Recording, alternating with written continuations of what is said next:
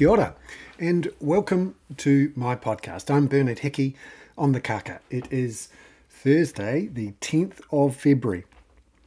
Today I wanted to talk about misinformation, the anti vax and anti mandate protests, and what we should do, if anything, about those protests and the broad problems we're having now with misinformation that is being hyperventilated, amplified around our society. I've had enough. This week, uh, for the last two days, anti vax and anti mandate uh, protesters have been occupying Parliament's grounds, blocking the streets with parked cars all around Parliament, abusing on, uh, onlookers and bystanders, throwing eggs at students who are masked, abusing um, vaccinators in uh, chemists, uh, threatening to kill journalists and politicians, parading nooses around and placards that talk about killing and uh, uh executing politicians and people, spitting at journalists, shoving reporters, scenes and things like I've never seen in 35 years of covering protests in Wellington, Auckland, Sydney, Canberra. Not in Singapore, they don't do protests in Singapore. Uh, London, New York. I've seen all sorts of uh, Occupy Wall Street, Waitangi Day, foreshore and seabed, anti nuclear, climate change, anti abortion protests, and I've never seen anything like this. It's been vitriolic, nasty, dangerous, and completely out of tune with what I imagined New Zealand's political democratic life is like. Something has changed. Now, it's taken me a long time to come to this decision. A, um, because a lot of stuff happens that's just noise, and you don't want to take it too seriously, particularly when people are clearly uh, um, not in full ownership of all the facts.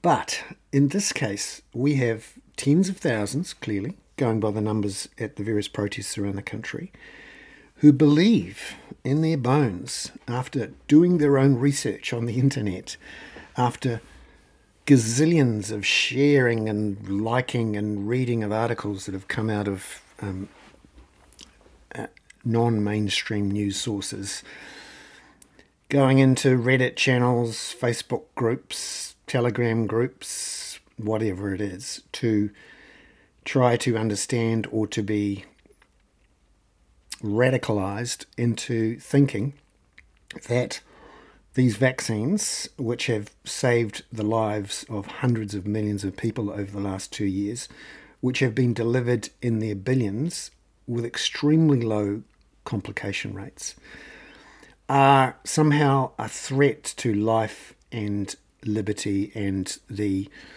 ongoing operation of society. This is clearly wrong and it's dangerous.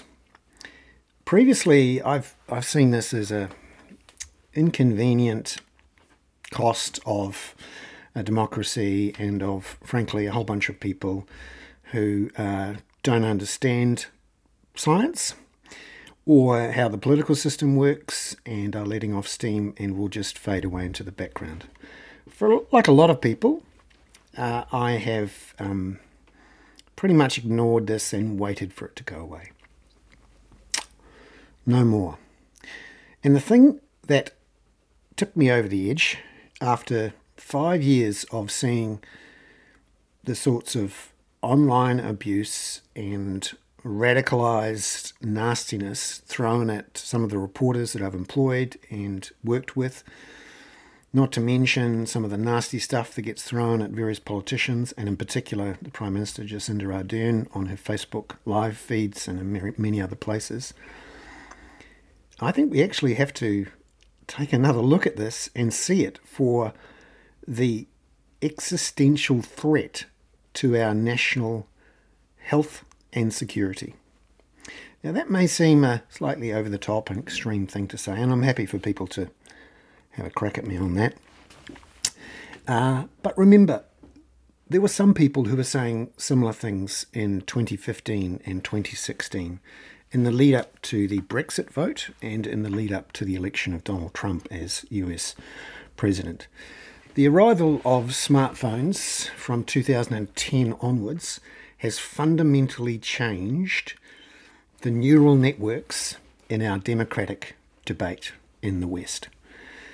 We have allowed, and actually in some cases encouraged, these social media platforms, and here I'm talking particularly about Facebook and Google's YouTube, which is what most of the public are using. And you can talk about TikTok and Telegram and Twitter um, and Instagram but on the whole, it is Facebook and YouTube, which is the main vehicle by which many people now get a lot of their information and entertainment and debate.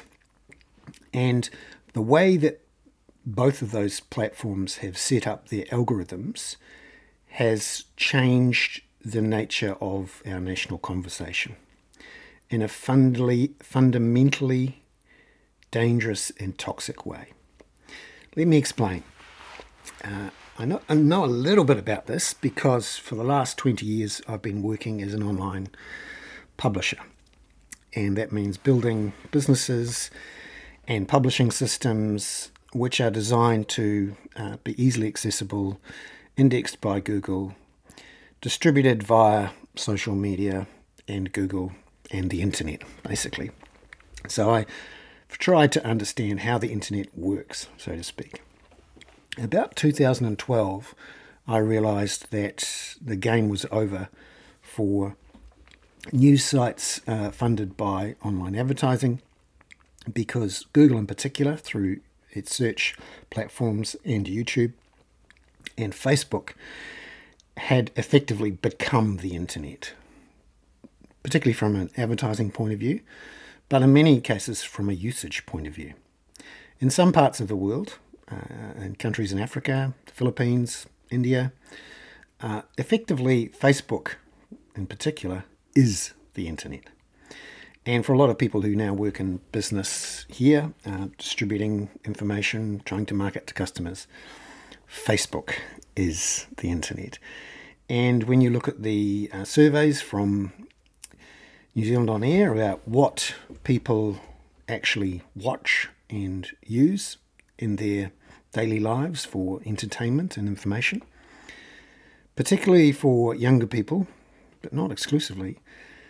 They are spending most of their digital time, and we're talking about hours each day, watching YouTube, but Netflix, using Facebook, Instagram, and these other social media platforms. That's where people are getting their information from. I know it seems strange to those who may have grown up in a world of newspapers and radio and television, and I'm one of those, but uh, this is the way the world is now.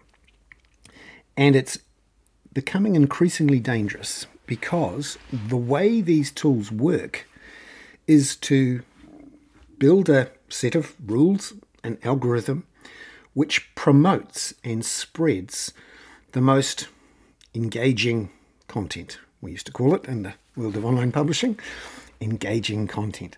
What that means is something that spikes your emotions, gets your endorphins and those bits of bits of your brain that produce the fun chemicals going.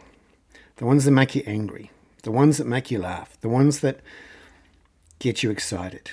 The ones that, that you're going to hit like or share, or maybe even subscribe, because it perhaps uh, reinforces your previous view. It allows you to identify who you are to your mates, to your group, to try to spread your views in some way to the rest of the world, to express yourself by defining yourself as part of one particular group. It allows you to perform as well as to spread information. And that's meant that the algorithms, particularly for YouTube and for Facebook, have hyperventilated the most extreme information and debate. So, a, a long, extended, on the one hand, this, on the other hand, that, pros and cons article, one that tries to engage with people's intellect and with their humanity. They are not going to be spread around on Google's YouTube and Facebook. The ones that shout at you, that get you angry, that allow you to go, aha, see, I was right. Even if you haven't read the full article, but you've shared it into your networks, those are the ones that get hyperventilated and hyper distributed into New Zealand's 4 million or so news feeds for Facebook and also for YouTube to a lesser extent. That means a whole bunch of people who, before 2010, really, which is when the smartphones really took off, because, by the way, uh, the Apple 4 iPhone was the first to have a front facing camera and a high data connection speed to finally endemic and relatively cheap 4G networks, that's when the use of smartphones to scroll away our lives really got going. So we're talking about a 12 year period, which is which is in the grand sweep of political history is a very short time. But in that time, it has changed our neural networks and the key ingredient, the key tool that has allowed people who normally would stand on soapboxes on the corner of the public square and shout into the void, being ignored by those who walk past. Is that those shoutings are now placed into the news feeds of potentially millions and millions of people and then hyperventilated around and around. That's how the internet, Facebook in particular, but also YouTube, works. Those others, very few people, real people, actually use them, Twitter and the likes. But they can also be, also be equally toxic. And of course, there's a a, a codependency between the mainstream media and these social media platforms now because that's the only way really to distribute to people online. So, what did we end up with? A hyper partisan, angry political debate all around the world where issues which previously wouldn't have um, penetrated the body politic of New Zealand, for example, Black Lives Matter or uh, Trump's various complaints, uh, those things are now part of our political debate in ways that we would never have imagined 10 years ago. For example, the um, Black Lives Matter marches of a couple of years ago now were absolutely enormous in New Zealand, effectively following on from a, uh, a public wave of um, protest and anger about what happened uh, in America's largest cities where uh, black people were murdered by police. And rightly, um, the anger and the outrage swept around the world. The same could be said on the other side of the equation, to the point where I'm told, because I don't use Facebook, but uh, that I'm told by people who, who did, that many of those people who were on the fringes of these um, Trump supporting groups on Facebook knew that there was going to be some sort of attack on the Capitol building on January 6th.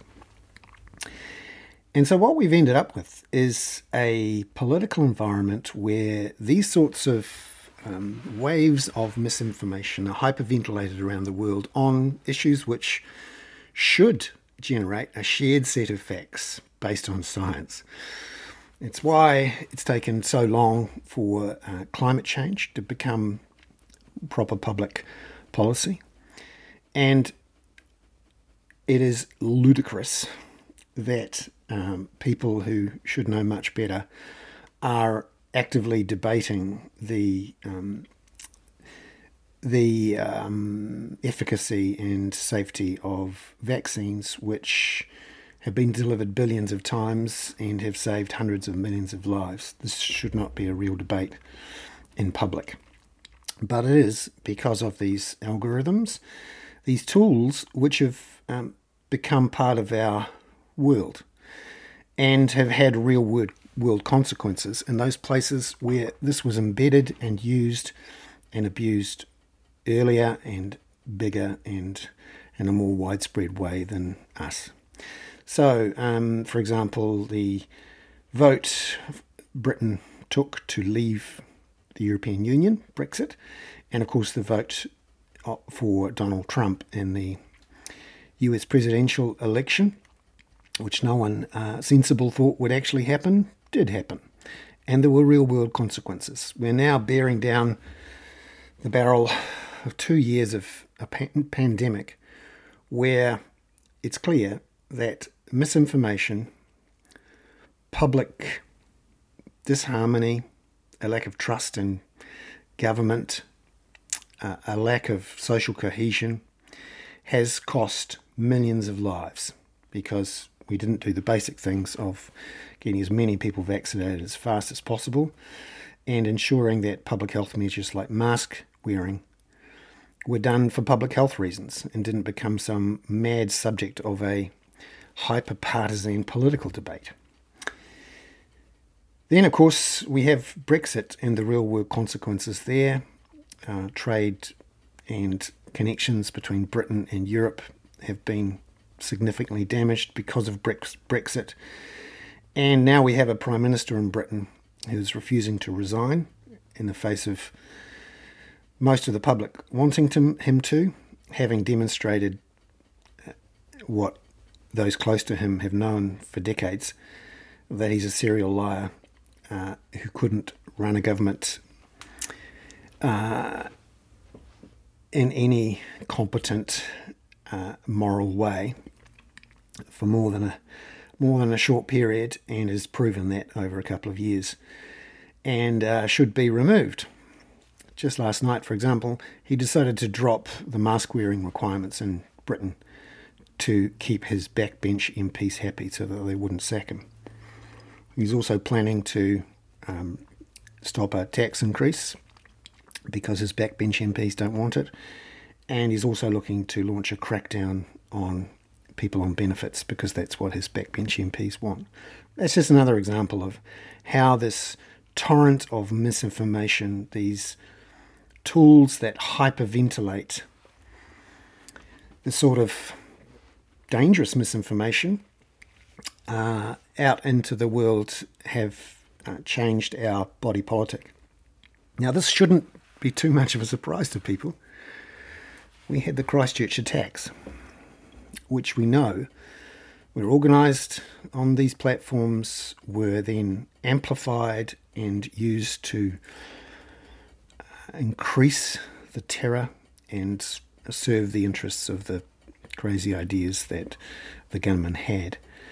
Facebook was the vector used to carry out this terror attack on an entire country and the, and the world, really, apart from, of course, the horrible, horrible physical attack on uh, those uh, members of the of the um, mosques in Christchurch.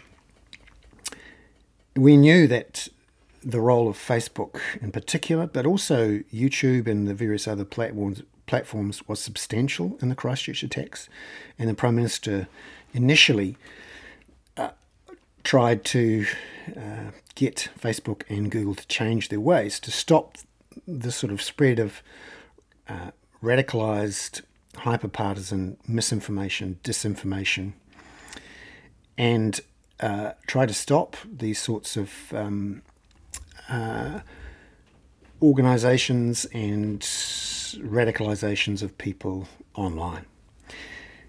She um, arranged the Christchurch Call, which was designed as a self regulatory approach where governments would engage with tech companies and the tech companies would magically do the right thing. Google, to an extent, has done, Facebook has not. You can still face live stream live on Facebook, and um, I'm sure you've all read the reports of the various moderators on Facebook who are there churning through all sorts of garbage and toxic and dangerous material, uh, missing most of it, of course. That's the world we live in. Now, um, why am I talking about this now? Given I, like most other people in New Zealand uh, who are in public life and in and around politics and the media, have basically decided this is just a few crazy people who we can just mostly ignore and they'll go away by themselves. They won't. They're here and they're doing dangerous things. And the moment uh, this hit me was in the post cabinet news conference on Tuesday. And this is a, f- a fact and a little exchange that hasn't been publicised. It's in public, it's in the transcript of the Prime Minister's official post cabinet record. And it's a little exchange between Radio New Zealand's uh, political editor and the Prime Minister and Chris Hipkins, the Education Minister and COVID 19 Minister. Hipkins was asked why there weren't more mass vaccination sites being set up in schools, seems a sensible thing. We've just started the rollout of vaccinations for kids from 5 to 12, and it seems the most obvious, efficient uh, way to do vaccinations is to set up vaccination centres inside schools so that when everyone turns up at school on the first day, they can be routed through the vaccination centres, of course, um, with the approval of their parents, to get vaccinated. This seems the fastest, most efficient, most easily controlled way to do it. And I, I had wondered why I hadn't seen much sign of it and not much talk about it it dawned on me as Chris Hipkins was answering the question. Uh, he explained that you know not every school wanted to do this, and in some cases it was better to um, use the pharmacy next door, or for people to go to the medical centre a couple of blocks down the road. But actually, one of the reasons it's not happening is that schools and teachers and vaccinators have already been subject to extreme anti-vax uh, harassment, online, offline, real life, all sorts of abuse, violent attacks, all sorts of dumb things. For example, in Tairawhiti, uh, the East Coast, um, a bunch of anti vaxxers were ringing up a, a vaccination centre and booking uh, booking out the vaccination slots and, and not turning up, effectively preventing other people from getting vaccines.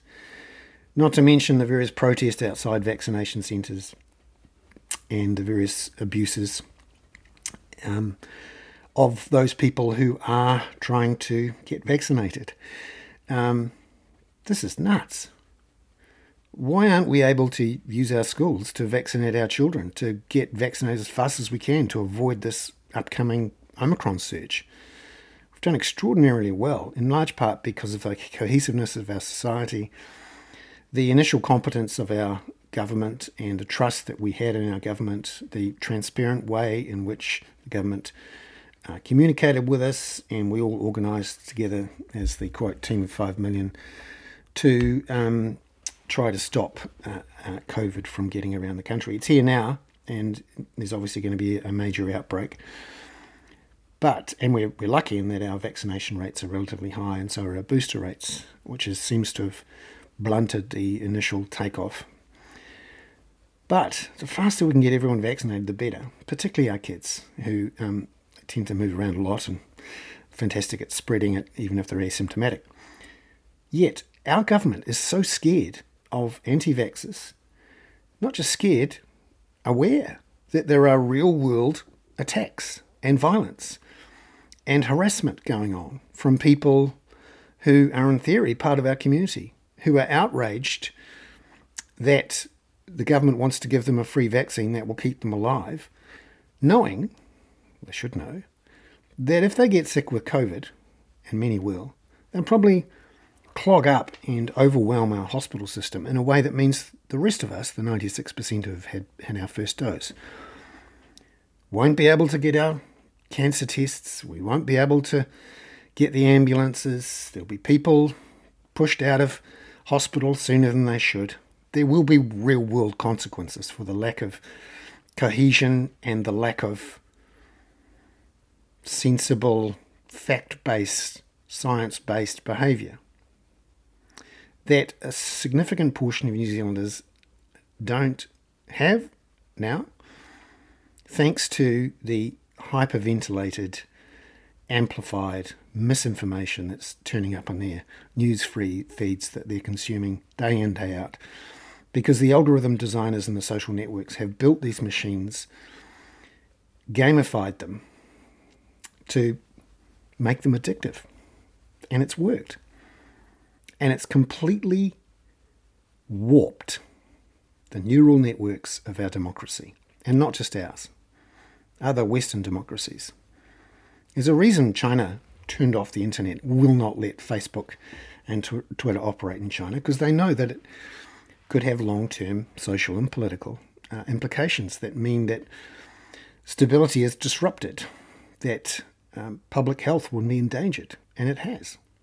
So, we're at this point now where a group of people operating off misinformation, hyped up to the max, are stopping us from responding properly with our own vaccinations of our own kids, are threatening to murder politicians and journalists, and nothing much is happening.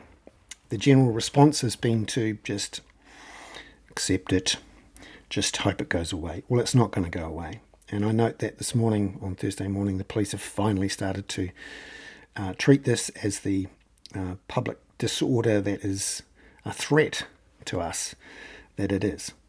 I think that the way that these algorithms have warped the neural networks of our democratic landscape is actually a national security threat, a threat to our national health and well being that needs to be understood and regulated. Now, we do actually understand quite a bit of this. I have put into the article that's been sent out as an email and that's available for all to read, included a report by uh, a British institute uh, that looks into radicalisation online. It's a report into the New Zealand activities of extremists online in New Zealand, how they're connected to international groups which shows that we are not immune to the sorts of extremism and nuttiness that we've seen all around the world that has real world impacts. I think our government should look, as many other governments are, at regulating these algorithms to stop the mad ranters on the corners of the town square being able to inject that misinformation and disinformation into the feeds of millions of people. Now, there's been various attempts to try to, you know, shut down accounts and stop this going on. And Neil Young's protested against Spotify for running Joe Rogan, and we've all seen it. But actually, it's not the publication of this material that's the problem. It's the amplification and the insertion and the hyping up that the algorithms do to turn this piece of noise into something that actually warps our democracy. And that is a real thing. And these big tech companies are going to have to be made accountable for those algorithms, make them public, show that they are not hyping up the worst parts of our human nature, and that they are not uh, um, effectively damaging the body public with this toxic stream of misinformation and disinformation. So, um, I think we should regulate those algorithms, regulate these tech companies, treat them and the algorithms and the information on there as national security threats, and make sure that in future um, we have some control over this. Otherwise, we will again have nutty responses to pandemics and various other things, climate change, that is damaging to our society. When people threaten the public safety and the health of our entire society, we act. We have police forces and military and security services and um, cyber defence uh, organisations to help us ha- help help defend us against these threats from outside. And what has happened in the last couple of weeks should be treated as a national security threat. I think. I'm Bernard Hickey. I'd like to thank all of the um, paid subscribers to the Kaka for um, supporting the work that I do with my uh, explanatory and um, uh, uh, investigative journalism on issues of climate change, housing affordability, and child poverty. In this case, this isn't specifically about those, but as we've seen, this is a health crisis, a national health crisis, and in many ways, though those three areas that I've talked about are dependent on a functional and insane political environment. Ka kite anō. I'm Bernard Hickey with a podcast on the kaka. It is Thursday, this Thursday, February the 10th.